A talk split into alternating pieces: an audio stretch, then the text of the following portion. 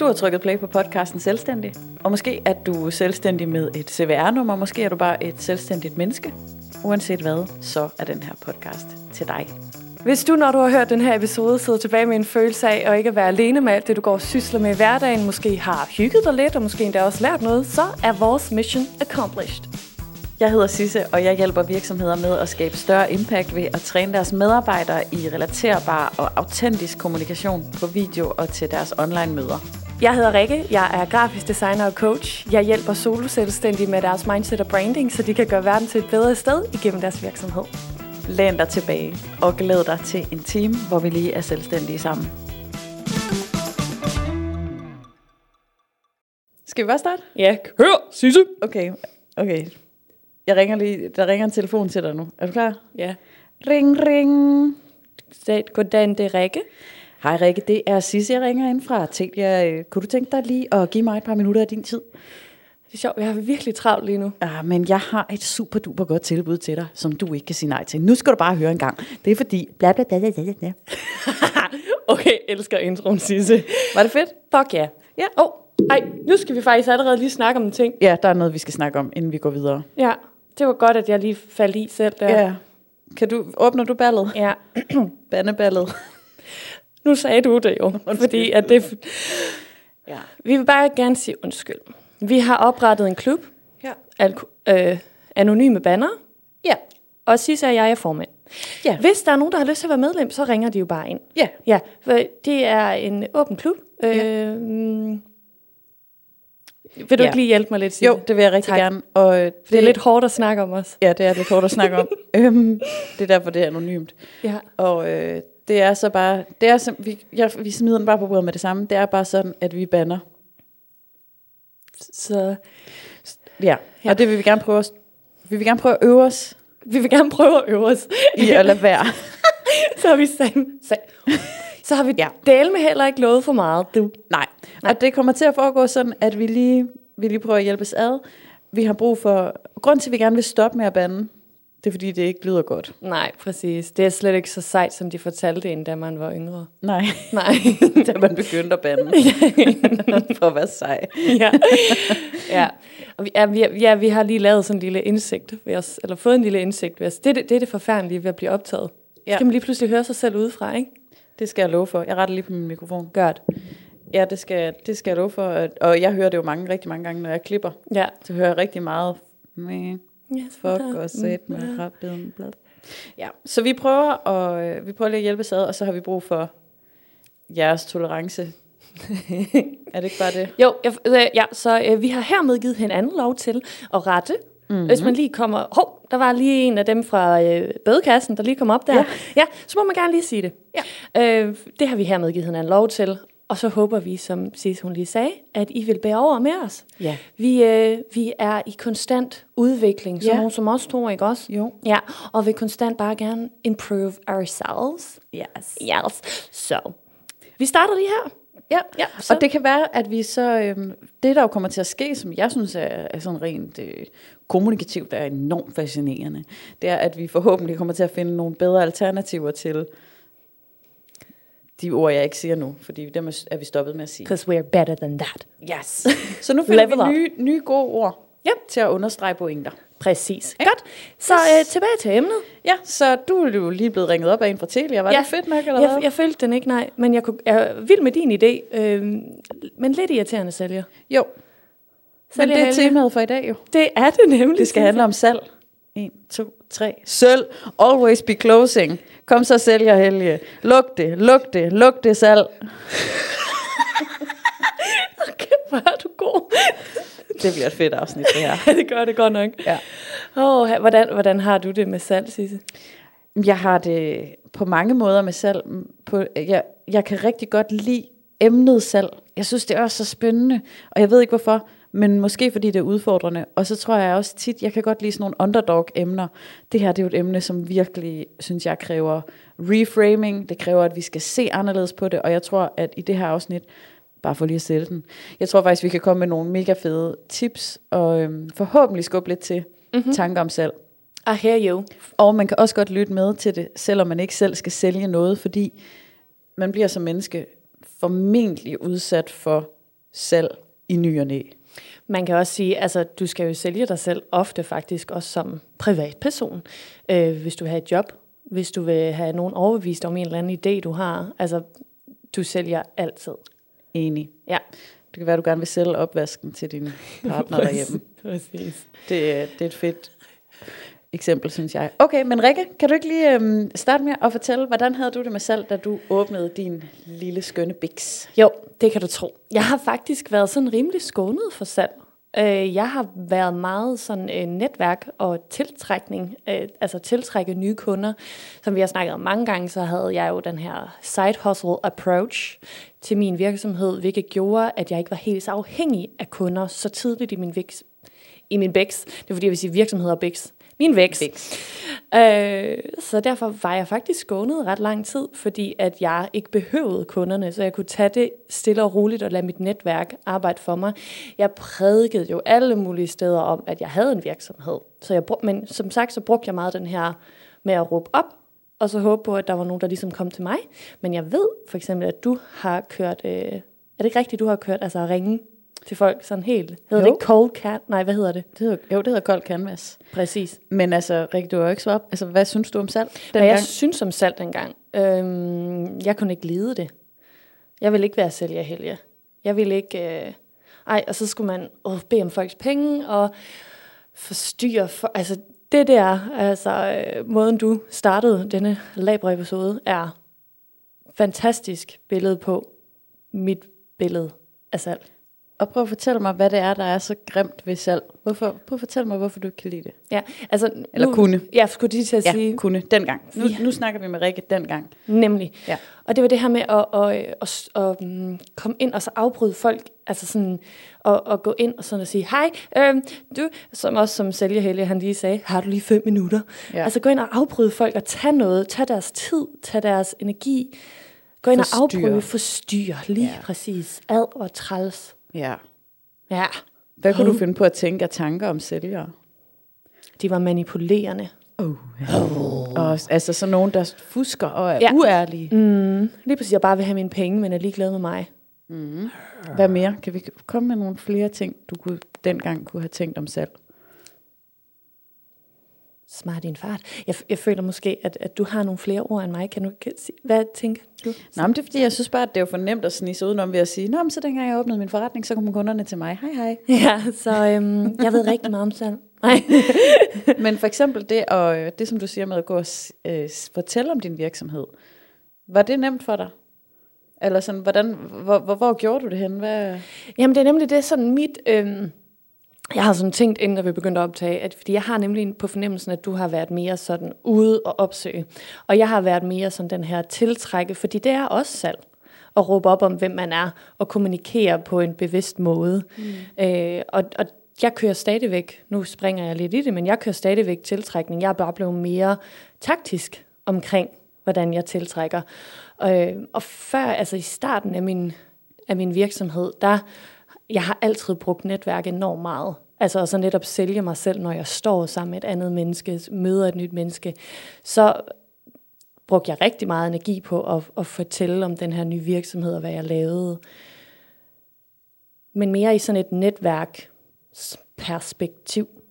Så det er det der med at snitte ind i en samtale. Det synes jeg præcis. også er en kunst. Altså, at du ja. Kan stå og have en samtale med et menneske, og så alligevel have den frækhed at give dig til at tale om dig selv og din virksomhed. Yes. Og det er også derfor, jeg siger, at det er også salg. Ja. Det er bare Ja. en, sådan en mere sådan en... Øh, Altså, jeg tror, man kan tale om inbound og outbound selv. boom. Der kunne man allerede lige lidt der. Ja, så outbound, det er ligesom, forestil jer, alt sådan noget med at have en masse reklamer, øh, alt, alt salg, hvor det sådan er, du får en annonce i hovedet, eller en reklame i hovedet, eller et eller andet, så er det outbound. Det er noget udad fra virksomheden. Og så er der inbound salg. Det kan egentlig være det samme, men hvor, hvor det, man gerne vil, er at trække kunden ind til sig. Mm. Øhm, så det, på en eller anden måde har det med det at gøre, som du siger. Men det er bare for at sige, at en annonce kan også godt være, okay, der sidder nok nogen derude og ved noget mere om salg og kommunikation, end jeg gør. Så måske er det noget vrøvl, det jeg siger. Men i hvert fald, så prøver jeg bare at sige, at man kan godt se det på to forskellige måder, ligesom du også siger det der med, at man kan have den udadrettet, eller man kan have tiltrækning. Lige præcis.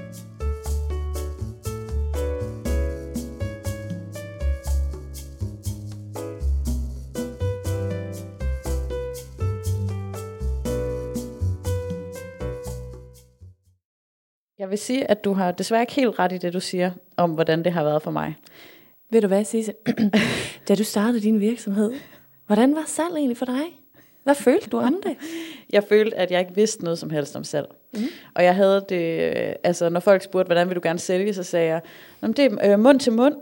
Så jeg havde sådan en rimelig, vil jeg selv sige, arrogant holdning til, at hvis bare jeg på en eller anden magisk måde ville få en kunde, som så på en eller anden magisk måde ville fortælle til andre mennesker, at det jeg lavede var godt, så skulle de bare helt selv komme til mig. Og jeg kan huske, at jeg fik tit sådan en sådan løftet øjenbryn, sådan, okay, spændende. øhm, og, og, og, og den, sådan tror jeg faktisk også, jeg er begyndt selv at tænke det, når, når, øhm, ja, når folk siger, jamen det er mund til mund. Der har jeg det mere sådan, hvis, hvis det er mund til mund, metoden, man sælger på, så er det fordi, man har gjort noget rigtig godt, og har også har været heldig med det, og så er det bare super, super fedt. Men jeg synes ikke, det er der, man skal starte. Mm. Øhm, så, og det gjorde jeg jo selv. Det troede jeg jo selv, indtil jeg blev udfordret nok med det. Det, jeg synes om salg dengang, var så, for at vende tilbage til dit spørgsmål, for det første, at jeg ikke vidste nok om det. Jeg havde det samme billede af sådan, øh, irriterende. Jeg havde selv arbejdet i telemarketing på det tidspunkt også. Det var jeg rigtig dårlig til. Jeg skulle ikke engang sælge noget. Jeg skulle få ære og samvirke væk. Det eneste, man skulle betale, var portoen, og det var jeg rigtig dårlig til. Fordi også på, det, på samme måde, sådan, ej, forstyrrer jeg nogen, og de vil jo ikke have det. Hvorfor skal jeg tvinge dem til at få noget, bare fordi? Så jeg havde sådan nogle sådan de klassiske forestillinger om, hvad, hvad salg var, og at det var noget negativt. Mm. Men før det, så havde jeg jo været øh, ledig i ret lang tid, før jeg havde fået mit faste arbejde. Og der havde jeg gjort altså den metode, som du også taler om med netværket. Mm. Den er mere usikker, for du kan jo ikke regne med et nej. salg. Nej, nej, nej, nej, nej. Men det med at skabe relationer, det, det tænker jeg også er et rigtig, rigtig godt fundament for salg. Mm. Øhm, ja. Og hvordan har du det så nu? Nu kører jeg stadigvæk rigtig, rigtig meget på relationer, men jeg vil sige, at, at efter jeg, da jeg startede, fik jeg så noget, noget lille bitte smule salgscoaching, og begyndte at forstå nogle begreber, og forstå nogle ting omkring det. Øhm, og, og blev sådan lige pillet lidt ned fra min øh, høje hest om at øh, se ned på salg, og se ned på sælgere og sådan noget. Det, det var virkelig godt for mig lige at blive lidt ydmyg, og forstå, at salg er en kunstform nærmest. Altså salg er virkelig et håndværk, som man kan være rigtig, rigtig dygtig til, og som handler rigtig meget om mennesker. Og jeg synes jo, mennesker er rigtig spændende, og det handler rigtig meget om relationer. Så jeg synes, det var fedt lige sådan, kom lige ned derfra. Mm-hmm. Og så fat lige, at det her, det handler om mindset, og det handler også om nogle fagbegreber. Mm. Så hvad gjorde, at du altså, de blev taget ned af, af din hest? Var der nogle, altså sådan, øh, mm, var der nogle situationer, hvor at du opdagede, at det måske var en arrogant holdning, du havde startet med at have, eller... Jamen altså for det første, så er det sådan, jamen tillykke med, at du har lavet dit CVR-nummer, Sisse. Hvornår, hvor kommer din kunde? Hvornår får du din første kunde? ja. Så skulle jeg jo ligesom forholde mig til hele salgsprocessen, som jo er det her med først få et møde. Alene det at få møde, det var første win. Mm-hmm. Og det var der, hvor jeg lavede kold canvas, ved først at få nogle leads. Se, men der har du jo allerede lavet lidt, jo. Ja, ja. Kold can- ja, ja. ja, ja, ja. Altså, ja. det var det, jeg gjorde der til at starte med. Ja. Så det havde du helt ret i. Bum. Fuldstændig. Ja, ja, ja. Jeg ret. Fuldstændig. Ej, det havde du helt ret i. Så det var det, så jeg blev pillet ned ved at begynde at forstå, hvad er det? Altså, hvornår køber vi noget? Hvornår investerer vi noget, ikke? Ej, jeg sakser rundt i det, det er fordi, at jeg er så ivrig omkring det. Hvordan får vi lidt struktur på det her, Rikke? Nå, men du, du er jo i gang med at lave det. Okay. Du, du, okay. du, er, du er ved at forklare, hvordan, hvordan det var, at du ligesom sådan opdagede vigtigheden af salg, og du blev taget ned af din high horse. Hmm. Okay, ja, det er rigtigt. Det er det, jeg vil sige. Mm. Øhm, okay, så lad mig starte det her sted, der hedder... Jeg var, der hvor jeg arbejdede før, der var der en telemarketingafdeling. Det kaldte vi det ikke. Det, det hed noget andet. Men, øhm, men der sad mennesker og ringede ud og bookede møder til nogle konsulenter, som så skulle ud til de her mennesker, som sagde ja til at få booket et møde. Og den måde, de arbejdede på, altså jeg fik lov til at sidde og se med og lytte med i, i, øhm, i deres arbejde, og jeg fik så kæmpe stor respekt for, hvor faglige de var, i forhold til, hvor gode de var til lynhurtigt at aflæse mennesker, hvor gode de var til at håndtere et nej, for der kommer mange nejer. Det, det er nemmest egentlig at forholde sig til det her med telemarketing, fordi det kender vi alle sammen til, vi bliver konfronteret med det hele tiden. Ikke? Men når du sidder i det job, så får du så mange nejer. Jeg kan ikke huske det, over 80% af ens tid bliver brugt på at få afvisninger. Ikke? Så jeg fik rigtig meget respekt for, hvordan, altså at kunne sidde i det job en hel dag. og så forstå, hvad det var for en proces, der gjorde, altså for bevæget et menneske fra, måske faktisk fra et nej, og så hen til et ja. Øhm, så begynd at forstå sådan noget med øhm, pain og gain, mm. som nogle ord. Altså, Yes. Så hvor er kundens smerte, Mm-hmm. og hvor er kundens længsel? og sådan noget. Ja, jeg står for øh, lydeffekterne i Lydeffekterne i dag. Ja, det er for at spare lidt øh, editing-tid ved Sisse. Tusind tak skal du have. Ja. Nej, men i hvert fald, altså, det der jo også skete, var det der med sådan, flot season, hvor du startede virksomheden, hvordan får du så dine øh, kunder? Og der måtte jeg jo så bare starte med at få, få de her leads. Det ord kan vi også lige få øh, introduceret med det samme. Så et lead, det er øh, vel et, et navn og en kontaktinfo på en person, man gerne må kontakte, og det er fordi, man må i virkeligheden ikke bare ringe rundt, eller sende øh, mails, eller sådan noget til random mennesker. Det er sådan en lovgivningen i Danmark, Ja. så det må man ikke. Mm-mm. Så når du har et lead, så er det fordi, du på en eller anden måde har fået en kontakt. En potentiel kunde. Ja. Ja. Hvad, okay, kan, kan du give, nu, nu sætter jeg virkelig, der er virkelig on the spot. Ja. Kan du give sådan en top 3 øh, salgsting, du lærte? Du må også godt sige flere. Øhm, uha, øhm, noget af det, jeg lærte, var det her med at begynde at fatte, hvad udbyttet er for kunden. Mm-hmm. Så det er det, vi skal fokusere på. Ikke? Det er ikke så meget, hvad, hvad er jeg dygtig til? Jeg er rigtig, en rigtig god konsulent, fordi jeg kan gøre sådan og sådan og sådan. Nej, nej. Jeg skal kunne svare på, hvad når kunden har arbejdet sammen med mig og investeret sin penge og sin tid i mig, så øh, hvor, hvor er kunden så? Hvad er kunden så i for en situation? Ja, jeg har engang taget sådan et øh, kursus om, om marketing og salg, hvor der kom de med sådan en rigtig lækker sætning, der hed, folk køber fra dig, når de føler sig forstået, ikke når de forstår dig. Den er god. er så skarp, for det er lige præcis det, du sagde nu. At kunden skal føle sig forstået, og ikke nødvendigvis forstå dig. Det, Det synes jeg er der. så godt. Mm. Og måske er det også godt at tænke på som kunde, øh, i alle de situationer, vi er kunde. Hvorfor er det, altså hvis du er i tvivl om, om, der, om du skal investere i noget, så tænk over, hvad er mit udbytte af den her investering? Hvad får jeg ud af det? Mm-hmm. Så salg er i, i sin grundform jo, og det her det er altså ikke noget, jeg selv har fundet på, men det er jo, at vi bytter overskud. Du har noget i overskud, og jeg har noget i overskud, og så laver vi en byttehandel. Ah. Og det kan være, at det, jeg har i overskud, er penge, men at du har noget andet i overskud, for eksempel viden eller kompetence. Mm-hmm. Øh, så det kan være, at du kan hjælpe mig. Det kan være, at det, du har i overskud, det er øh, tid og evne til at lave en god hjemmeside for mig. Boom. Så bytter vi lige. Yes. Og det er altså en måde også, man kan ændre sit mindset omkring salg på. Det er ved at forstå det på den måde. Mm-hmm. I gamle dage, så var det jo altså høns og geder, vi byttede. Jeps. I dag, så bytter vi noget andet, og penge er en del af det også. Ja. Ja. Har du, har, du, har du andre tips og tricks? Øh, okay, så det der med virkelig at være bevidst om udbyttet. Øhm, og hvad var det også, jeg tænkte på? Jo, så er det også noget med, øhm, hvis du skal forstå din kunde, så er det også, det her det gælder, hvis man sælger ydelser, tænker jeg, at kunden investerer ikke kun penge, men også tid i det. Og for mig jo især, så var det jo også at sælge, altså hvis jeg sælger en workshop, og kunden skal sætte 10 medarbejdere øh, på en workshop med mig, så er det altså også de arbejdstimer, hver enkelt kunde, eller hver enkelt medarbejder bruger. Øh, og lad os sige, det er sælger, jeg skal træne, så hvor mange salg kunne den her sælger potentielt lave for virksomheden i den tid? Ikke? Så det er sådan noget med, at jeg skulle også begynde at fatte, at det ikke kun, altså hvor meget kunden i virkeligheden investerer, det er ikke kun det, min, mit kursus koster, det er også alt det andet. Og det er også sådan, det har egentlig også at gøre med forretningsforståelse. Mm-hmm. Så det var også noget, jeg skulle fatte, og det lærte jeg også på den hårde måde. Øhm, og hvad har jeg mere af salg? Jamen altså, nej, men det vigtigste er at, at forstå, at det her det handler om relationer. Mm. Øhm, så hvis du ringer ud til nogen, så vær et menneske. Ja. Og det er egentlig det, når jeg, jeg vil gerne selv også arbejde med det, og arbejde med salgstræning. Det er det, jeg synes er interessant. Mm-hmm.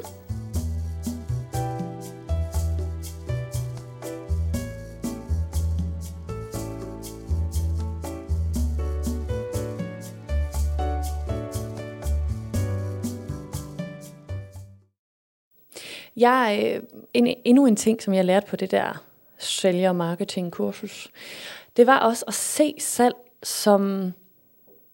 Jo, de, de sagde det nemlig så mega nice. Der skulle jeg til at bruge effing nice, men der, der Ej, rettede jeg flot. lige mig selv. Ej, hvor er god. Tak. tak Ej, hvor tak, er du tak. Tak. at, at os, eller in the past, fortids, Sisse og Rikke, at vi skulle lære at se det som en disservice, hvis vi ikke gik ud og solgte, fordi at de mennesker, som vi potentielt kunne gå ind og hjælpe, altså de kommer jo ikke nogensinde til at opdage, at vi eksisterer. Så det er faktisk en disservice ikke at sælge til dem, fordi at du ved, hvor en stor forskel du kan gøre i deres liv. Altså jeg, for eksempel, øh, når det er, at jeg skal hjælpe en, der gerne vil starte selvstændigt, Altså, det er hvert fald det, når der er, jeg sådan skal lave salgsmateriale, altså når jeg har mine de her øh, tiltrækningsvideoer, jeg laver, ikke, hvor jeg sådan snakker om de produkter, jeg sælger, så har jeg altid i hovedet det menneske, som jeg gerne vil hjælpe. Og yeah. fordi at jeg ved, jeg ved, ved, ved, at jeg er den bedste til jobbet, og jeg vil ikke have, at de går til mine konkurrenter, fordi at jeg er den bedste. Jeg, jeg, kan, jeg kan gå ind, og jeg kan altså, hjælpe dem. Ah, jeg ved bare, at jeg vil gøre alt for, at, at de altså får den bedst mulige start på deres virksomhed. Så du ved, jeg har hele tiden sådan fokuset på, hvor en stor forskel jeg kan gå ind og gøre. Og sådan, altså nu sidder jeg jo også og sådan hyper mig selv, men det er fordi, det er altid sådan, det er altid, jeg har lige sådan en lille pep talk med mig selv, inden jeg skal ind og lave sådan en video. Det er så godt. Hvor jeg lige går ind og så bare siger, tænk på, hvor en stor forskel du kan gøre. Du bliver nødt til at tage dig sammen og komme over dig selv i forhold til at være bange for at sælge. Ja, ja, ja, ja. Ah! Jeg skulle lige til at sige, se hvad Rikke gør, se hvad Rikke gør. Hun pep-talker sig selv hen i et, et sted, hvor du kan sælge fra. Det er så godt. Og, og, og du minder dig selv om, hvad det er, du kan. Hvorfor det er, du er unik. Hvem det er, du gerne vil hjælpe. Og, hvad det er, altså, og du har hele tiden fokus på, hvad, hvad er det, hvad, ja, hvorfor skal du hjælpe dem. Mm. Altså, det er så vigtigt tror jeg, det der state of mind, det der sted, du taler ud fra, præcis når du laver salget. Og øhm, Ja, det synes jeg bare er så godt. Jeg tror altså, hvis vi nu forestillede, sig, forestillede os, at vi alle sammen skulle sidde og lave telefonsalg, så ville øvelsen ville simpelthen være, inden vi gik ind, at vi skulle lige forholde os til at lave den der lille pep talk for os selv. Hvorfor er det, jeg laver det her arbejde? Hvad er det, jeg brænder for? Mig helt personligt. Hvorfor skal jeg lave de her opkald? Jeg skal være klar til at få så mange nejer, men jeg vil det her, fordi det er vigtigt, fordi sådan og sådan og sådan og sådan og sådan. Jeg har en mission, jeg vil ud og hjælpe. Yes. Så i stedet for at fokusere så meget i din salgsproces på, at du skal have nogle penge fra nogen, mm-hmm. så går du ind og tager noget. Men hvor at hvis du reframer det inden, og har fokus på den hjælp, du kan give. Ja, at det vil være egoistisk ikke at dele det. Yes, yes, yes, yes. Bam. Præcis. Ja. ja. Og når det så og når det så er sagt, så vil jeg også sige, at, at altså jeg tror koden i det her, har jeg hørt, øh, når vi har samtalen med den potentielle kunde, det er, at det handler om kunden. Yes. Så se dig selv som en detektiv, der er nødt til virkelig at fatte, hvad det er. Du skal ikke tro, at du ved, øh, hvor, hvad det er, den her kundes problem er. Uanset hvem det er, du sælger til. Altså, vi skal, vi skal være nysgerrige, plus at det, som mennesker aller, aller bedst kan lide at snakke om og forholde sig til. Hvad er det nu, det er, Rikke? Det er mig. Ja. Yeah. yeah. Så når jeg ringer og skal sælge noget til dig, og jeg stiller dig spørgsmål, som får dig til at forholde dig til dig, og giver dig lov til at fortælle mig om dig, mm-hmm. så er det en fed samtale. Og så føler jeg mig som kunde forstået. Ja. Og du kan hjælpe mig. Ja. Og så giver jeg med glæde mine penge til dig. Min, mit overskud af penge giver jeg til dig for at få dit overskud af hjælp. Ja, fordi, og det gør du kun, hvis, hvis jeg har fået, øhm, hvis vi ligesom har fået etableret, at vi forestiller, at vi har sådan en vippe, hvor der på den ene side af vippen, der sidder investering, og på den anden side af vippen, der sidder gevinst. Mm. Og der skal gevinst ligesom være tungest, yes. og investering lettest, mm-hmm. over i dit hoved. Mm-hmm. Og så begynder det at blive psykologi. Også. Det gør det faktisk. Ja. Sig noget mere om det.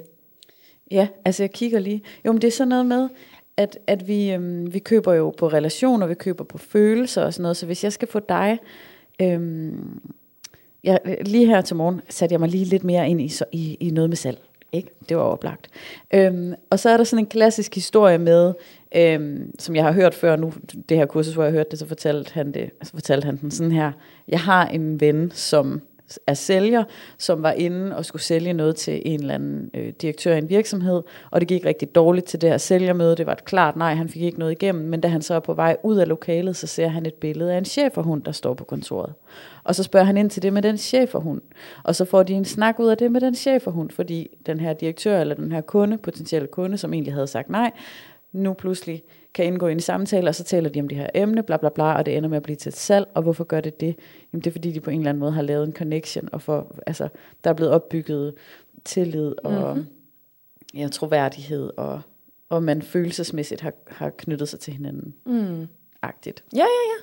Men det er også, altså, hvis jeg skal give nogen, altså mine penge, min tid, mine investeringer, så skal jeg jo stole på, at, at de kan holde det for mig, og jeg får noget igen. Altså, det er jo klart, det er jo klart, hvis jeg skal ligesom give noget af mig selv, vil jeg gerne først lige være, altså, være forholdsvis sikker på, at uh, det er et menneske, jeg kan stole på. Altså, det, det giver Jamen, jo for det, fan mening. Jeg, jeg, nu kommer jeg lige i tanke om, at jeg, han forklarede det, øh, det, det her lille kursus, jeg så. Han forklarede det som noget med klanhjernen. Ja. Altså, at når vi føler os knyttet til hinanden, ikke? så vi to, vi, vi forbinder os til hinanden ved vores øh, entusiasme og glæde ved enhjørninge så er vi, så, så, så er vi en del af den samme klan. Mm. Og så vil jeg hellere, så tør jeg bedre stole på, at ja. Because you're like me. Aha. Ikke også? Er det jo. ikke sådan noget? Ja. Jo, jo, jo, jo. Ja. det tror jeg. Mm. Skide godt. Mm.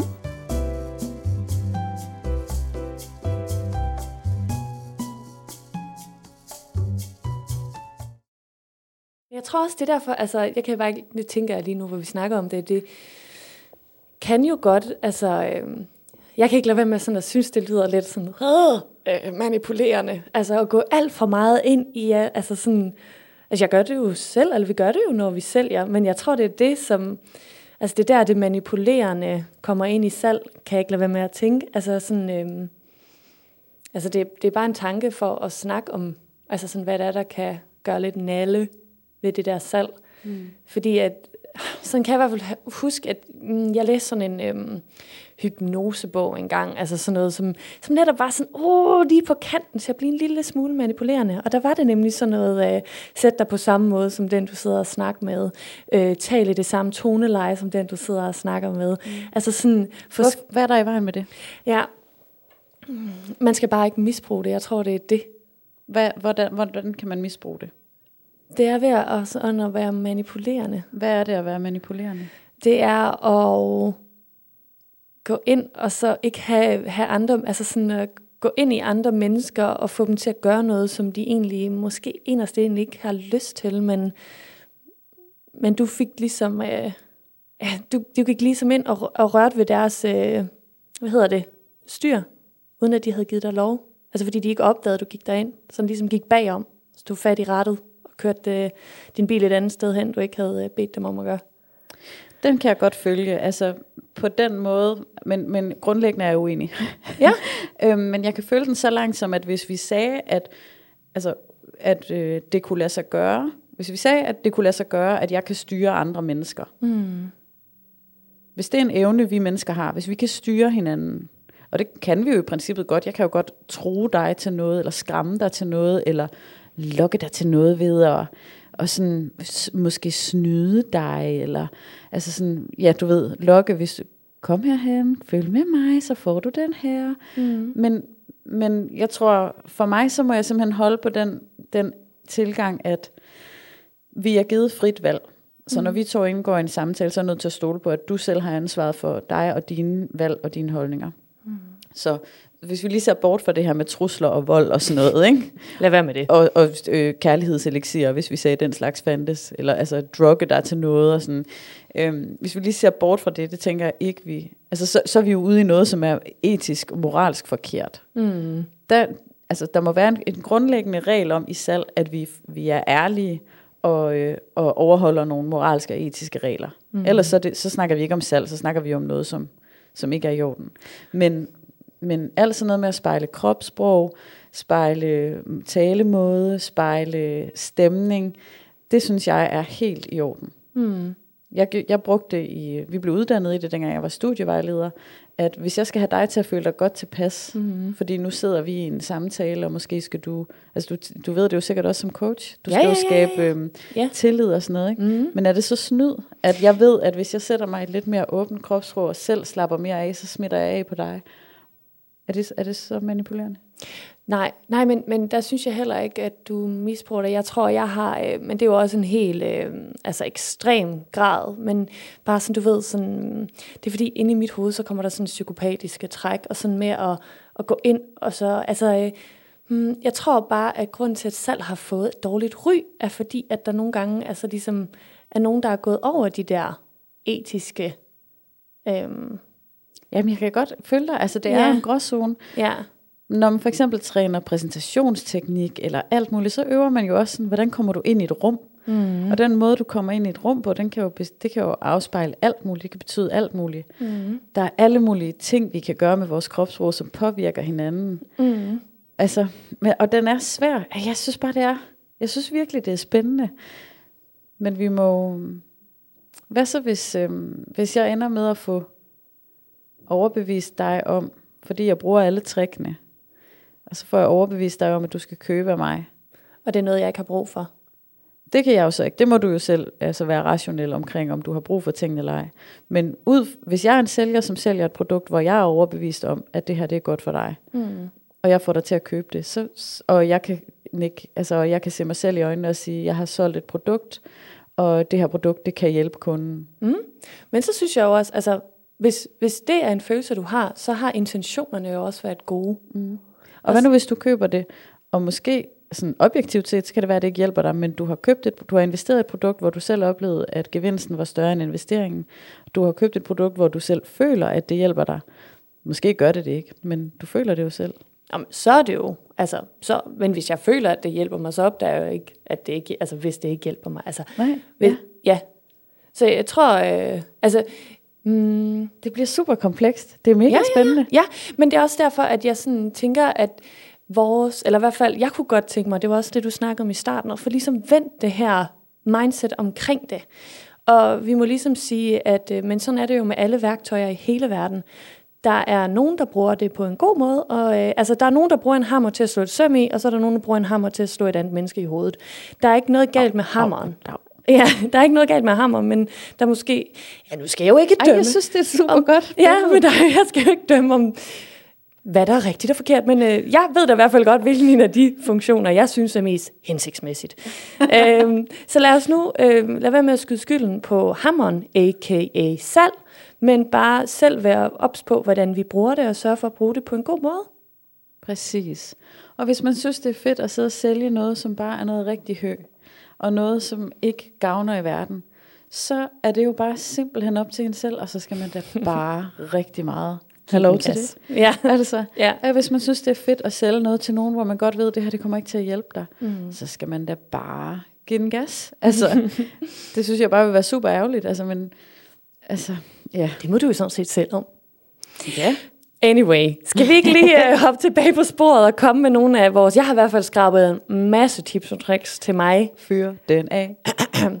øhm, en god måde sådan at, øh, at tænke på, når det er, at du gerne vil ud og få opmærksomheden på de kunder, som du ved, du ligesom kan gøre en stor forskel ved, så er det meget, som du også lidt var inde på før, gå ind i deres pains og gains, altså virkelig gå ind i dem og gør alt, hvad du kan for at forstå dem.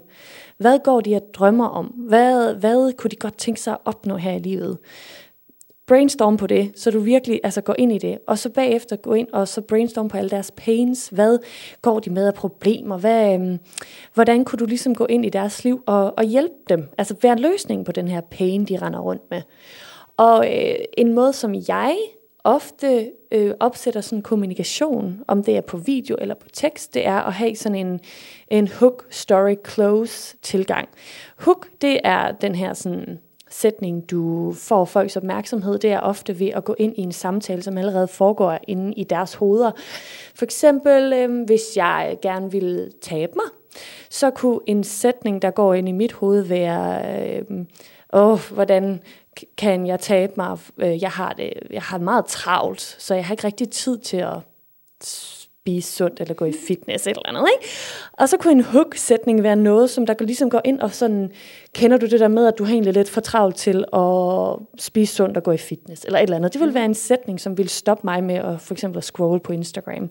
Så har du din hook. Så for at sige det kort, hook er, at du går ind og så færdiggør, eller fuldfører en sætning, som allerede foregår inde i folks hoved. For det får dem ligesom hugt og tænker, hov, hvad er det, du har at sige? Det vil jeg gerne høre så kan en god øh, relationsskabende ting, du lige kan følge op med, være en story. Altså, hvor du sådan ligesom, du kan måske dele noget ud af dig selv. Altså, øh, fortælle, at øh, der var også en gang, hvor det var, at jeg havde for travlt til at spise sundt og gå i træningscenteret og sådan noget. Og øh, så gjorde jeg det her. Øh, jeg håber, at du finder på en lidt bedre historie end det. Øh, jeg øh, har personligt, hvis jeg skal komme med et godt eksempel, brugt øh, da det var, jeg startede min virksomhed. For eksempel det her med, at jeg sælger øh, øh, mindset og, øh, og grafisk design sammen, er jo fordi, at jeg oplevede, at jeg manglede det. Så der fortæller jeg historien om, da jeg startede min virksomhed og opdagede, at jeg manglede det her. Så har du ligesom en story, som sådan giver lidt mere kød på den hook, hvor du ligesom har fået folks opmærksomhed, plus du skaber den her sådan relation med din Det er så godt. Tak. Og så har vi den, der hedder close. Det er også call to action. CTA. Nemlig. Og det er her, hvor du så ligesom fortæller nu, hvor du har fået folks opmærksomhed og har fortalt dem noget, som har skabt en form for relation til dig, så skal du fortælle dem, hvad du gerne vil have dem til. Om det er at klikke et link, eller købe din bog, eller kramme den næste, du ser. Lyt til en podcast. Det kunne man, rent hypotetisk. Ja. Rent hypotetisk, ja. Ja, fordi så har du ligesom sørget for at um, få deres opmærksomhed, skabe en relation, og så fortælle dem, hvad det er, du gerne vil have dem til at gøre. Og det er sådan en god tre punkter, jeg ofte går igennem. Det er en god sådan, opbygning. Ja, det var, det var Jeg synes, det var mega god. godt så. Det var jo det. Det, vi er, er vild med enkle modeller. Ja. altså, det er ikke mig, der har fundet på den, men øh, nu har jeg givet den videre.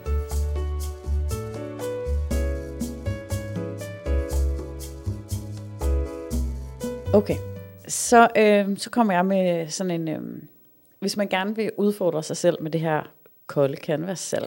for eksempel. Eller man ved, jeg skal simpelthen have booket nogle møder i bogen. Jeg mangler nogle kunder. Jeg skal have flere kunder. Det, der skal kunder til. Det jeg vil komme med, det er, at man kan også systematisere det her lidt. Og hvis man gerne vil udfordre sig selv på det, så kan man prøve at gøre det... Altså, så har jeg nogle gange gjort sådan, at jeg har sagt, i dag der skal jeg lave 10 opkald til forskellige leads. Det skal jeg simpelthen bare. Opkald eller henvendelser, det kunne for eksempel være på LinkedIn. Og det her med sådan at sætte et tal på og sige, at jeg skal afsted til 10, det er, øh, det er en måde for mig at få, rent faktisk at få det gjort, fordi jeg har brug for det der ekstra lille skub. Så hvis du sidder derude og har en eller anden altså har en forretning, og du vil gerne have flere kunder, så, så gør, det, gør det enkelt for dig selv på den måde. Måske, det kan godt være, at det lyder som et sådan mega banalt lille tip, men for mig har det virkelig virket, det er, når jeg sætter det der op for mig selv, og tager mig selv alvorligt i forhold til, at jeg skal lave de her kundehenvendelser.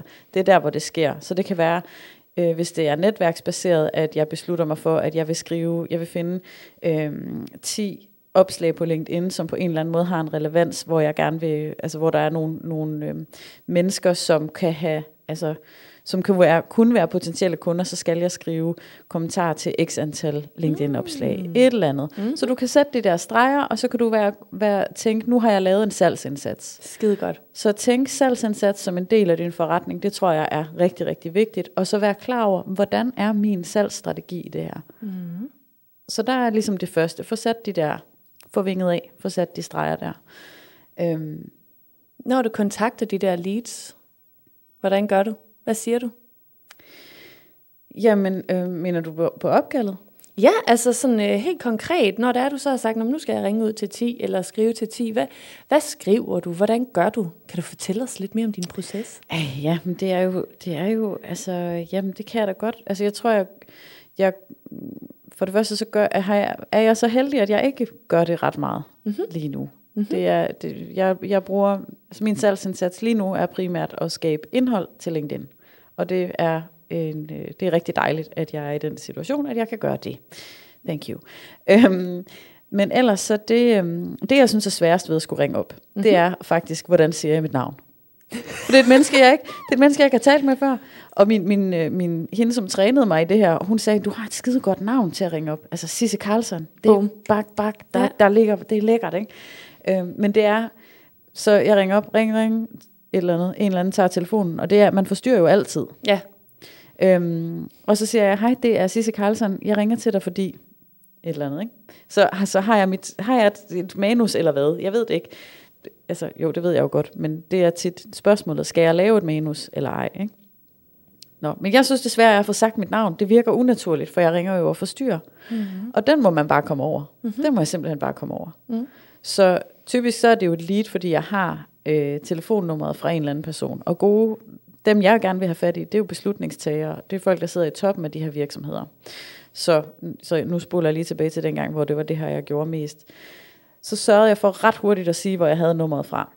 øh, og at det var en tæt relation. Så jeg havde fået, fået skaffet nogle gode leads på den måde, det var nogen, som havde en tæt relation til et menneske med rimelig meget autoritet, som jeg tilfældigvis kendte. Og hvis jeg så ret hurtigt kunne komme ind og få hivet fat i det der klan, øh, mindset, som vi talte om før med chef og hun. Altså hvis jeg vidste, jeg så havde sørget for at få nogle detaljer om det her lead, eller vide, hvorfra kender de Peter, øhm, så kunne jeg hurtigt komme ind og snakke om, øh, altså så vidt jeg ved, så har du øh, slået ham i paddeltennis øh, nogle gange, eller hvad, et eller andet. Sådan noget der, ikke? Så hurtigt ind i den der samtale. Og så få sagt, jeg ringer til dig, fordi at jeg er, jeg ringer til dig, fordi jeg, ah, øh, øh, prøv at høre, hvor svært det er. Men få sagt, jeg træner folk i god skærmkommunikation. Jeg træner folk i, hvordan I holder nogle gode online salgsmøder, og jeg er sådan set bare nysgerrig på, hvordan din, øh, din indsats er med det lige nu. Altså, hvordan står det til med jeres online salgsmøder lige nu? Holder I øh, salgsmøder online? Bla, bla, bla, bla, bla. Det her, det var jo under corona, så der handler det om lynhurtigt at få stillet det gode spørgsmål, sådan så han kan svare på det. Mm-hmm. Og hvis jeg hurtigt, en pain, jeg kunne få ham hen til, kunne jo være, er du, helt, altså, er du sikker på, at I har lavet, at jeres kompetencer er svarende til, hvad det kræver. Er du sikker på, at du ikke mister penge lige nu? Mm. Er du sikker på, at dine medarbejdere dine sælgere, de godt ved, hvad de skal foretage sig til de her online salgsmøder? At de ikke mister nogen salg på det, bla bla bla. Mm-hmm. Ja, så man kunne sige, øh, jeg hører en lille, øh, hvad hedder sådan noget, struktur, der hedder, at du selvfølgelig siger dit navn, og så får du skabt den her relation, ikke? Mm, yes, ja. så det er faktisk det samme som det, du... Ja, ja og, og så, går du, øh, så går du ind i en, øh, i en pain, kan det passe? Pain eller gain, ja. Ja, og her kunne det være pain, fordi ret hurtigt kan man sige, altså, kan man, altså har du råd til ikke at uddanne dine salgsmedarbejdere i, hvordan de holder gode online møder? Mm. Ved de overhovedet, hvad de foretager sig? Så kunne man i hvert fald godt sige i starten af corona. Og så og hører jeg også, at, at have fokus på at få stillet et spørgsmål, så du får ham til at snakke, og du ikke snakker. Yes. Ja. Og sådan som jeg så lærte det, og det jeg prøvede på, jeg synes det er svært, fordi jeg er et meget snakkende menneske, if you hadn't noticed, øhm, at få ham hurtigt hen til Øhm, og for, altså, blive ved med at spørge ind til, om hvad gør I egentlig lige nu, for ham til at tale noget mere om, hvordan deres egen, altså hvordan det står til der i Bixen. Og så efter ret kort tid, simpelthen bare have lukket mødet. Så, så vi skulle ikke, det jeg fik at vide var, at den her samtale skal ikke være mere end et par minutter. Nej. Du skal bare hurtigt have det der møde i bogen. Mm-hmm. Og sige, skal vi ikke, prøv at høre, skal vi ikke selv bare lige tage et online møde? Bare 20 minutter. Kan du på onsdag kl. 12? Ja. Perfekt. For det, for det i kalender, bum videre. Man kan også sige, jo hurtigere du får sluttet den her, det her opkald, som er meget altså, salgsagtigt, og får, får sat et møde. Hvis jeg har lavet et møde, altså sådan, så, så møder jeg også ind. Øh, så et, du forstyrrer ikke vedkommende, fordi det er noget, jeg har planlagt. Og to, så føler jeg også, at så er I lidt mere sådan på samme altså bane, eller hvad man kan sige, for I, har, I, har fået, I sætter jo ind til et møde, så det er lige pludselig, selvfølgelig er det en salgssituation for dig, men, men det er ikke lige så obvious, som når du ringer og siger, goddag, det er Sisse Carlsen, jeg har et godt tilbud til dig. Det, det er i hvert fald et andet step i salgsprocessen. Altså de vil helt klart også godt vide, at det er et salgsmøde. Ja. Øhm, og så er det jo så, så næste skridt er jo så indvendinger. Hvad for nogle indvendinger kan kunden have? Og de er altså også gode at sætte sig ind i. Mm-hmm. Så du ved, du kender jo også dine kunder, du ved, hvad der får dine kunder til at sige nej, eller hvad der kan afholde dem fra at sige ja til at købe. Ikke? Så det jeg oftest mødte der, det var, altså hvis jeg foreslog et møde, at de var sådan, ja, men kan du ikke lige sende noget materiale til mig? Bare lige sådan, har du et eller andet, du lige kan sende? Og den er bare, øh, altså det kan man jo sige, og så hurtigt fejl, altså skal de jo, er de jo ikke forpligtet til at vende tilbage. Så der skulle jeg være klar på, hvad kan jeg sige til den indvending? Altså hvordan kan jeg nemmere, hvordan kan jeg alligevel få et tidspunkt i kalenderen? Øhm, og det er jo for eksempel også noget med selv at have nogle tidspunkter klar, eller hvis jeg så ikke kunne få det i kalenderen, men skulle sende noget materiale, så sørge for at have nogle forslag, datoforslag mm. til møder. Mm. I stedet for at sige, hvornår kan du, så sige, øhm, vi kunne tage mødet der klokken det, eller der klokken det. Ja. Ja. ja. Jeg tror også en god, det kan jeg huske, at jeg lærte på det der kursus, jeg var på, at øh, netop gennemgå de her, hvad plejer folk at sige, som i går så en dårlige undskyldninger, ikke? Og så sige dem inden, at de siger dem, ja. for så afvæbner du dem. Yes. Ja. Så, så foregribe indvendingerne. Ja, lød det godt? fine ord. Ja. ja. Det er, jeg har lært det der ord indvendingsbehandling. Det uh. synes jeg var fedt. Ikke? Hvordan, hvordan fikser du lige den? Eller behandler. Ja, ja. Så en lille skalpel. nu har vi været meget på, på telefonsalget, men alle de her altså det med indvendinger og pain og gain og alt sådan noget, det, er jo, det gælder jo lige så meget, om det er e-mail marketing, eller om det er alt muligt andet. Mm-hmm. Men jeg tænker fokus på kunden. Ikke? Jo, lige præcis. Mm. Og, og så faktisk en, som jeg også bruger rigtig meget, det er det her med, at folk de køber resultater. Folk de gider ikke at høre om processen, for det er det, der er hårdt og nederen og kedeligt. De vil høre, altså det er jo derfor, de der... Øh, get rich in five days, eller et eller andet, ikke? Altså, det er et resultat, du køber. Jeg siger ikke, du skal gå ud nej. og sige det. Nej, nej, nej, Men nej, jeg nej. siger bare, at det er et meget, meget, meget klart billede på, at folk de køber resultater. Jeg kan også huske, at de snakkede sådan om, at du skal sælge folk det, de gerne vil have, og give dem det, de har brug for. Fordi det er Ja. ikke altid det, er det samme. Det har jeg for eksempel lagt mærke til i min virksomhed, at øh, folk de køber ofte noget grafisk, fordi det er det, de gerne vil have. Det, de ofte har brug for, er faktisk også et mindset twist, og det er der, hvor jeg lige går ind og tager den med coachen, ikke også? Ja. Fordi det ved de ikke altid, de har behov for, og brug for. Det der kursus, jeg tog, der blev, øh, der blev jeg solgt øh, mindset-delen. Det var den, de sådan brugt tid på at sælge til mig, fordi det er det, jeg gerne vil have. Jeg, jeg havde sådan, du ved, havde lyst til at... Øh, ja, åh, det var det, jeg var sådan ligesom, det bed jeg fast på. Og så når jeg havde købt kurset, så lå der, der lå selvfølgelig den mindset-del, de havde solgt mig, men der lå også helt vildt meget mega kedeligt teknisk. Men det var jo det, jeg havde brug for. Ja. Men det, skulle, det, det var ikke det, de skulle sælge den til mig på. Men det var, det var altså dejligt. Og, altså, jeg skulle også have det tekniske, men, men de havde, jeg havde ikke øh, spyttet penge i det, hvis jeg Hvis kun det var det, de havde solgt. Nej. Nej. Men det er jo også det, er jo det der med, vil vi have glade kunder, eller vil vi have succesfulde kunder? Oh, Vi vil have succesfulde kunder. nice. Det er der, man skal være lidt, lidt klogere. Ja, hvordan får man succesfulde kunder? Jamen, det gør man jo ved at regne ud, hvad er det for et, altså, hvordan giver jeg dem det udbytte, som er det, de ønsker. Mm. Og det kan godt være, at de selv tror, altså klassikeren det er for mig i hvert fald, at øh, virksomheden, de vil gerne, kan du, kan du ikke lige holde et oplæg øh, for os på en time, så lige give os de vigtigste do's and don'ts? Altså, det, det tror jeg rigtig mange gerne vil købe. Det vil jeg også gerne selv købe af mange. kan du lige give mig de bedste do's and don'ts til at blive et eller andet? Altså, mere struktureret, eller hvad ved jeg? Altså, ja, alt muligt. Og nej, altså, jeg, som, som den, der giver ydelsen, så nej, det kan jeg ikke. Jeg kan ikke lave en times online oplæg, og så bare lige lære jer alt muligt. Øh, Det er også noget med at være bevidst om, hvad, jeg, jeg kan godt give dem en time oplæg om noget, men det de får i den time, det er bare, at de får viden om, hvad skærmkommunikation er, mm-hmm. for eksempel. To timer, okay, men så kan jeg demonstrere dem noget, og så kan jeg også give dem nogle værktøjer. Men jeg kan ikke lære dem værktøjerne. Jeg kan bare informere dem om, at de findes. Mm-hmm. Og jeg kan godt komme med do's and don'ts. Ikke? Altså, skal de lære det? Skal jeg kunne garantere, at når I har, altså, at, at I kan det her, så skal vi have mere tid, mm. og så koster det mere. Øhm, så det er sådan, jeg tror det der med at be- være bevidst om, hvor kan jeg bringe kunden hen? Mm-hmm.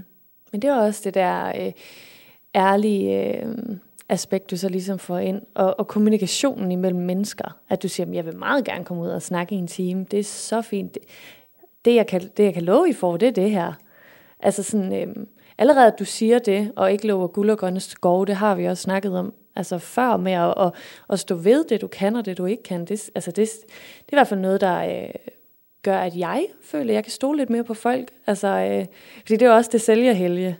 Der kan alt jo lade sig gøre til den halve pris. Og ja. så er det der, hvor man begynder at tænke, åh, Er det for godt til at være sandt, eller hvad? det er det og, og nogle gange. Ja. Ja, så ved at du går ind og er dit helt ægte, ærlige menneske i en salgssituation, det kan kun gavne dig. Altså, jeg jeg, sige. ja. Men det, jeg tror, hvis vi skal snakke om, hvordan vi har det med salg i dag, Ja, så kan jeg rigtig godt lide det, fordi at jeg ser det, det er altid en spændende snak med nogen.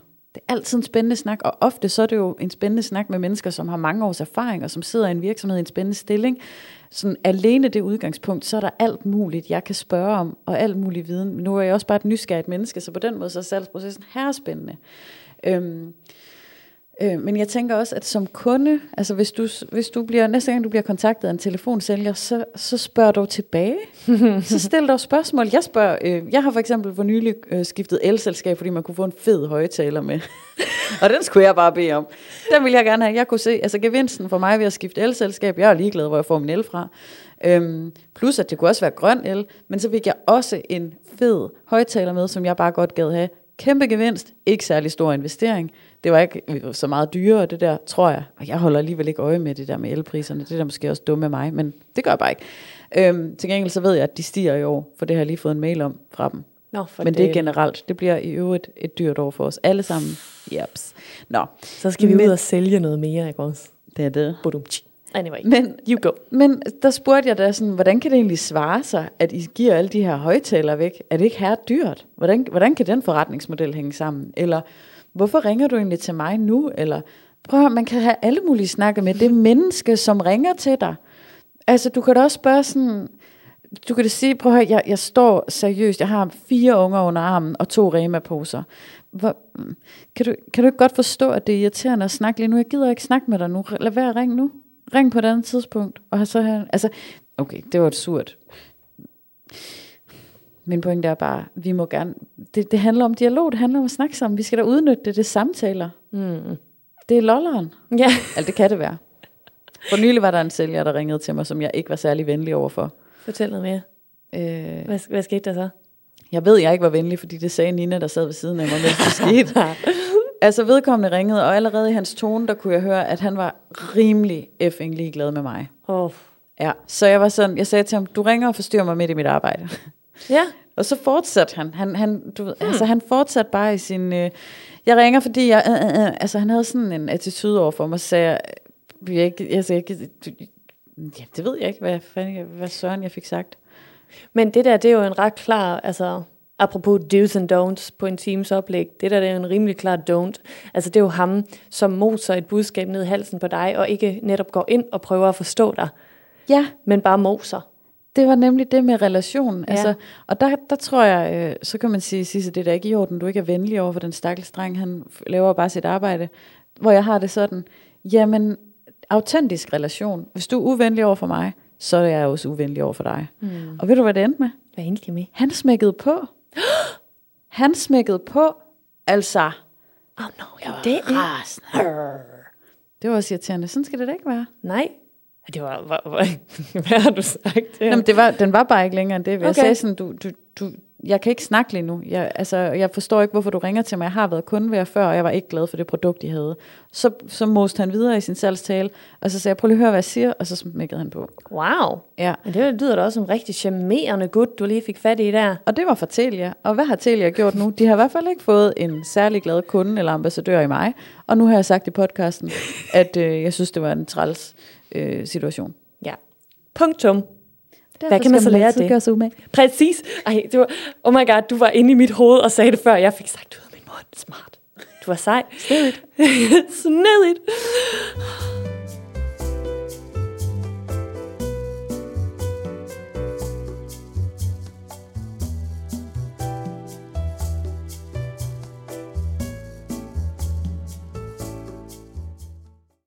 Jeg sidder sådan og tænker, øhm, i forhold til det, jeg sådan fik øh, briller jo i før, ikke? Og med det der med at have fokus på, det er hvilken stor forskel du kan gøre, fordi øh, der har jeg i hvert fald oplevet, at når der jeg deler den øh, sådan mindshift, så kan jeg godt høre, øh, apropos det vi snakkede om før med, og, øh, og lige at, at komme med de her, øh, jamen hvad nu med Indvendinger.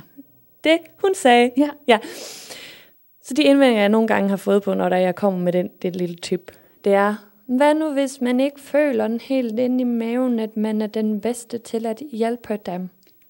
Så godt, du lige siger det der, Rikke. Ja, fortæl. Ja. Fordi øh, det er jo selvfølgelig et stort emne, men et sted, du kan starte, jeg ved ikke, om du har hørt om det, det her det er meget business i dag, men det kan også et eller andet. Narrow down your niche. Så for eksempel, hvis jeg nu sagde, altså, som, som I også hører, altså sådan, jeg hjælper soloselvstændige, der vil gøre verden til et bedre sted igennem deres virksomhed. Og, så, og det gør jeg igennem mindset og branding. Det er sådan, ja, nu fik jeg sagt lidt kludret, men det er sådan min niche statement. Fordi det, den sætning, den gør, det er, at jeg henvender mig til en bestemt målgruppe. For eksempel, hvis nu, at, øh, jamen, jeg, kan faktisk, jeg kan faktisk dele det eksempel, som, som jeg lærte den her øh, teknik ved. For det er ved Dean Graziosi, og han har en øh, kone, og øh, hun er frisør. Og hun var sådan, jamen, øh, jeg ved jo ikke, om jeg er den bedste. Der er rigtig, rigtig mange frisører. Og så sagde han, jamen, hvad er det egentlig sådan, øh, hvad, hvad er det egentlig sådan, du gør? Og hvor hun var sådan, jamen altså, øh, jeg tror, han sådan, øh, brugte sådan udelukkelses... Mm, ja, det, det her, det skulle jeg måske have forberedt lidt bedre med. Men det, som de sådan ligesom øh, gik ned, det var sådan, at så blev hun ved med sådan, du ved, at i starten så var målgruppen sådan, alle. Alle med hår. Alle med hår, det er altså rigtig mange mennesker. Og så kom de ligesom sådan, at det er for det meste kvinder, jeg hjælper. Okay, jamen, så næsten halvdelen, der lige blev skåret fra der. Og så var hun sådan, og det er faktisk mest sådan extensions, jeg er god til. Og så var han sådan, okay, men er det, er det sådan en bestemt slags extensions? Og hun sådan, ja, men det er sådan et bestemt mærke, som, altså der er jeg, altså, der er jeg seriøst vild. Når vi kommer ind ned til den der sådan helt specifikke extension, så er der altså ikke nogen, der er virkelig ikke særlig mange, der er bedre end mig til det. Havde hun sådan, han forklarede sådan, at, at jo, jo længere og længere ned man kom og blev mere og mere specifik på lige præcis det menneske, man kunne hjælpe med den her sådan helt unikke udfordring, jo mere sådan lyste hun op og var sådan, jamen altså, jeg ved alt omkring lige præcis det her mærke af extensions, der ved jeg det hele, der kan du bare skyde lige igennem mig. Og øh, det var netop også det, at, at jeg gjorde med, at, altså sådan grafisk designer, så er der ligesom, der er virkelig mange, du kan hjælpe, og du kan hjælpe dem med virkelig meget. Så ved at jeg sådan, men det er det der med sådan selve opstarten af sådan en, en virksomhed, altså sådan, det er der lige pludselig ikke så mange, der lige står foran. Og, øh, og der er ligesom heller ikke lige pludselig så mange, som der sådan er solo-selvstændige. Og ved at, at mit brand er på en bestemt måde, snakker jeg også til en bestemt type menneske. Og, sådan, og jeg kunne bare, altså sådan, prøv, hvis der er, du sidder med sådan en følelse af sådan, ah, jeg ved ikke lige, om jeg er den bedste i hele verden, så prøv at blive sådan helt specifik på, hvor det er, at du helt præcis går ind og hjælper. Altså sådan, er det et bestemt produkt, du bruger? Er det en bestemt situation? Er det enlige øh, mødre, der lige er blevet skilt, som bor i Herning? Altså sådan, prøv at gøre det bare så helt specifikt det menneske, du hjælper. Giver det mening?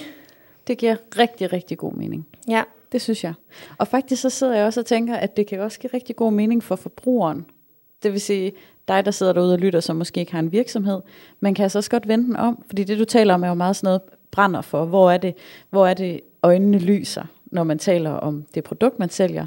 Men jeg synes faktisk også, at hvis vi skal sådan være bevidste om, hvor vi investerer vores penge, hvornår vi, altså, hvor, ja, hvornår vi investerer i noget, så kan man jo også tænke på samme måde, hvad er det for et produkt, som lige præcis rammer mig? Altså, så skal jeg jo hen til, hvis det lige præcis er den extension, du lut, mm-hmm. så skal jeg jo hen til hende. Det er det. Og ja, så kan det godt være, at det koster lidt mere, men, men det giver mig lys i øjnene. Og grund til, at jeg siger det her, tror jeg, er faktisk også for at gøre lidt op med noget, som, som jeg synes er generelt, og det har vi også talt om før med penge og sådan noget. Vi kan ikke så entydigt tale om antal kroner, eller euro, eller bitcoins. vi kan tale om, altså, det, det er jo ikke det antal af, det er det der med at komme væk fra billigst er bedst eller noget, eller dyrest er bedst, fordi mm. den her, den er eksklusiv, for den har kostet rigtig mange penge. Det, det er heller ikke der, vi skal hen. Vi skal begynde at tænke det som værdi. Så hvis der er et produkt, hvis den her underbuks, den bare virkelig giver dig en mega god følelse, så byt dog. Så kig dog på gevinsten. Gevinsten er både underbøvl og følelse. Mm-hmm. Hvad vil du give for den? Det er det, du betaler. Ja. Og hvad er der helt unikt for de her underbukser? Præcis. Ja, man ved, de er en god stor, sådan når det er en underbuks. Ja. Ja. Gode undergakker. Åh, oh, gode undergakker. Hvad er sådan helt specifikt? Altså, øh, og hvem er det, hvor de her underbukser, de bare vil altså, ændre verden, måske så voldsomt, øh, eller deres liv er måske så voldsomt sagt, men hvor er det virkelig, altså de her specifikke... Ja, det er, hvis man er sælgeren af underbuksen. Ja, ja det er det. Men forstår hvor... du, hvad jeg mener med, at jeg taler fra køberen af underbuksen? Mm. Altså jeg taler til os alle sammen, når vi skal ud og købe noget. Vi skal begynde at tænke over, hvor, hvad er det for en værdi, der giver os i mm. vores liv? Mm. Altså trivsel, og vi skal gøre verden til et bedre sted. Prøv virkelig at sidde og pep-talk os til, at vi skal have det godt. Ja, Jamen, det er da sådan som udgangspunkt ret enig i. Fedt. jeg synes, det er et sjovt, altså, jeg synes, det er et sjovt sted, det her. Det er egentlig lidt af landet med, at køb og salg har noget til fælles. Og hvad er det, det har til fælles? det er, at vi vil gerne rykke noget i den rigtige retning. Vi vil gerne have det godt. Mm. Så når vi køber, så skal det være det rigtige, vi investerer i. Når vi sælger, så skal vi sælge til de rigtige, tænker jeg. Ja. Og så skal vi også lytte til vores kunder, Mm. og finde ud af, hvad det er, de ønsker sig. Fordi måske sidder vi og sælger noget, som slet ikke er det, de gerne vil have. Mm. Ja. Ja, så hvis vi sådan lige skulle sådan runde den af med, øh, hvad, hvad skal folk tage med? Så tænker jeg at lidt, lige præcis det, du sagde. Gå ind, forstå dem, du sælger til. Og så også igen have, måske fjerne fokuset så meget fra, altså sådan, det var i hvert fald det, jeg, jeg havde, havde øhm, hvad hedder det, modstand på i starten. Det var det der med at gå ind og forsyre, gå ind og tage nogle penge fra nogen. Og få skiftet det, og så tænk på, hvor mange mennesker du kan hjælpe. Ja, jeg vil simpelthen igen lave et shout-out til Rikkes Instagram, fordi inde i hendes reels, så ligger der sådan noget How to Sell It og How to Sell Part 2. Og det var nogle af de allerførste, jeg så. Og jeg synes bare, det er, øh, altså, de der to reels, de er virkelig gode, fordi der er, sådan, der er god pep talk i dem. Så noget, jeg også synes, at øh, du kan tage med, hvis du skal sidde, hvis du skal sælge noget, hvis du skal sælge din opvask til din partner, eller hvis du skal sælge dit produkt til en kunde, så husk at starte det der, find, lav den gode pep talk til dig selv, og mind dig selv om, hvorfor det er, du gør det her. Og så, så må vi simpelthen have det gode udgangspunkt i verden. Bum. Og, øhm, og så tænker jeg, at alt det, der handler om mindset og salg, det må vi tage i en anden. Det, det tager vi i en part to en gang. Ja. Fordi det kan jeg i hvert fald huske noget, at hvis jeg lige tager mig selv tilbage til den bænk i Botanisk Have, hvor jeg fik min øh, første salgstræning af min skønne salgscoach Sandra, øhm, så var jeg lige ved at begynde at tude, dengang hun spurgte mig om, hvorfor det var svært at sælge. Ej, jeg ved ikke, om jeg kan vente. Nej, men grunden til, at jeg var det, det var det, fordi jeg var mega bange for, om jeg var god nok til det, jeg lavede. Uh. Det var da, det tæller der direkte ind i, kan jeg overhovedet levere? Mm. Er det, er det godt nok? Er jeg god nok? Hvordan skal, hvordan, hvem bilder jeg mig ind, jeg er, at jeg kan ringe og forstyrre her direktør og sælge ham et væsentligt lille kursus i noget med en workshop, hvor jeg siger, at det handler om at være gode ved hinanden, eller Ja. Altså, så, så, og hvorfor var jeg ved at begynde at græde over det? Jamen det er da nok, fordi det er her sårbart. Er ja masser, altså, masser af steder, man kan fejle. Plus jeg var ny. Jeg får lyst til at lige at, øh, at låne den der, og så lige føre den over til øh, det her med at øh, narrow down your niche, engelske terms. Lige sætte den på, øh, det jeg prøvede at forklare før med extensions, fordi jeg er godt klar over, at det er jo, det er jo hvis man sidder tilbage og siger, jamen Rikke, jeg ved ikke, om jeg er den, som er, der, der er den bedste. Det er fair. Altså, det er nemlig en mega human feeling. Og øh, altså, jeg tror, de fleste mennesker har den. Jeg kan i hvert fald godt skrive under Det tror jeg også. Jeg har haft den en gang eller to. Der har jeg bare lagt mærke, altså helt sikkert, øh, dyk ned i den følelse, mærk den, øh, bearbejde den. Og, øh, og så også se, om du kan altså gå ned og blive helt specifik på, hvor det egentlig er, at du er eksperten. Men nemlig, det der, du lige sagde, det er et helt stort emne, som er sindssygt spændende, og jeg synes også, det er svært. Ja, Altså, det der, hvordan, hvordan det er da så super svært. Og jeg tror, altså, og, og det der var modgiften for mig, eller det som, som hjalp mig ud af det, det var at blive spejlet i, hvad jeg er god til. Så det spejl har vi brug for. Og det var det, som Sandra, hun kunne, hun kunne begynde at sætte nogle ord på, jamen hvad er det, du kan? Du skal jo ikke sælge, fordi du laver, altså, der er flere, som udbyder det, jeg udbyder. Det må vi simpelthen bare sige. De har også været længere i gamet, har mange flere kunder, alt muligt. Større anciennitet, alt muligt. Men de kan ikke det, jeg kan. Og hvad er det? Jamen, det er jo at være mig. Ja, Altså sælge på den måde, eller ikke sælge, men undervise på den måde, jeg underviser. Kom med de pointer, jeg kommer med. Være lige præcis mig. Så det er jo mig, der, der virksomhederne køber. Og det har jeg, det kræver, hvis jeg skal sælge det, så kræver det noget selvtillid i, mm-hmm. at jeg er, altså jeg er jo bedst til at være mig. ja. Øh. Og der går du nemlig også ned og altså bliver lidt mere specifik på, hvor det er præcis, Ja. at hvilken slags brand af hår extensions du, lige præcis yes. du sælger på den måde, du gør det. Ja. Og er omkring dine kunder på lige, måde, lige, lige præcis den måde, Der du er på så dine kunder. Godt, det var bare lige det.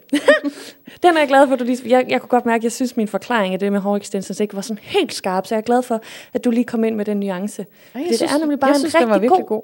Ja, men det er bare en god pointe. At, øh, ja, at det er vigtigt at komme ind og have noget selvtillid.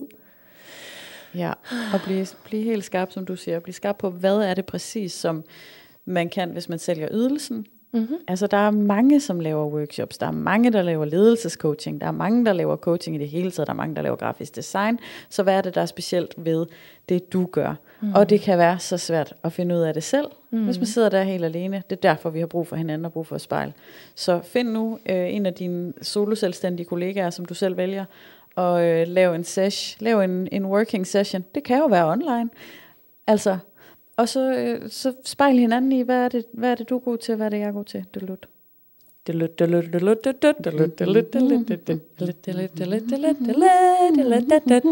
Du har hermed øh, gennemgået episoden om salg, eller hvad? Ja, den er gennemført. den er gennemført. Godt. Jamen, Eller jeg har føler, mere? Vi har, Ej. jeg føler, vi har fået sagt meget. Ja, det, det tænker jeg, jeg også. er- Det tænker jeg godt.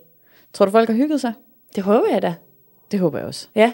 Har vi, øh, har vi levet op til vores værdier? Kan du ikke huske, jeg snakkede om i Jo. jo. en episode, Jo, det det, der med, at man skulle, at man skulle Jo. have nogle værdier, vi har glemt at finde dem. Jeg skulle til at sige.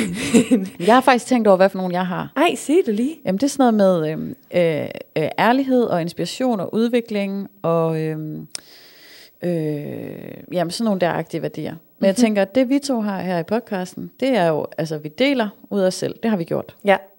Og vi har gjort det på en måde, som er sådan relaterbar. Mm-hmm. Fordi vi sidder her og er helt uperfekte. Ja. Jeg føler i hvert fald, Ja, også mig. jeg har sagt ting. Ikke? Også på en måde, ja. Som at det var. Mm. Fik sagt. Så det har vi gjort. Øhm, hvad er det nu mere, vi gerne vil? Vi vil gerne yde noget værdi. Give, altså, øh, Nå ja, vi har kommet med ti- masser af tips. og Tips og modellerne og hook og og dang, og dit og dit. Jamen, så har vi jo, altså, så har vi jo gjort det. ja. I må skrive en klage ind, hvis I ikke har hygget jer. Ja. Så, så vil vi tage det op til skriver bare til ja, klagesnabelagforeningen.dk. Ja. Den har jeg fra Nina. Godt. Jamen, øh, er det ikke bare ved at være det så, og noget? Det tænker jeg. Ja. Og husk at sende øh, den her episode til en kammerat eller en kammeratinde. Ja, og følg den. Og husk også at sige til, hvis der er noget, du godt kunne tænke dig, at vi snakker om. Det vil vi meget gerne høre om. Ja. Ja. Fedt. Hov, en sidste ting. Ah, det. Det er den forkerte ende af den her episode, som man siger. Men øhm, mm, hvis du ikke har hørt baggrundsafsnittet, og hvis du heller ikke har hørt alle de andre episoder af den her podcast, så kan det hjælpe dig at høre den baggrunds, det baggrundsafsnit, vi har lavet på et tidspunkt. Så kan det være, at du forstår lidt kontekst lidt bedre. Så det siger vi i starten af næste episode også, Ja, ikke? det gør vi lige. Mm. Men tusind tak, at uh, du hører det her, for det betyder, at du er en OG, der er gået hele vejen med os. Tak for det. Er en OG? Original Gangster? Ja, og det giver ikke nogen mening. Jeg håber ikke, at du vil sige det. Nej, men her er meget OG. ja, nej, man kan sige original gangster som i, at de har lyttet med fra starten. Det har man ikke nogen... Det, jeg vil gerne... Det, øhm, Jeg bakker op. Jeg, bakker, jeg sidder Ja. virkelig og bakker op. ja, Oh. tak for det. En Jeg original gang, det er sådan en, der... Altså, man har, været, man har virkelig været en makker, ikke? Man Jo. har virkelig været sådan Ja. en knæ. Ja, og hængt i. præcis. Du har været med fra starten af episoden, og er helt med til slutningen Ja. af episoden. Vedholdende, dedikeret. Nogle virkelig gode, virkelig gode værdier. Okay. Fedt. Godt. Men pøj med dine værdier derude, og pøj med dit salg. Lad os høre, hvordan det går. Ja, vi Ikke? glæder os til at købe dine ting. Yes. Godt. Hej. Hej! det var en aggressiv hej.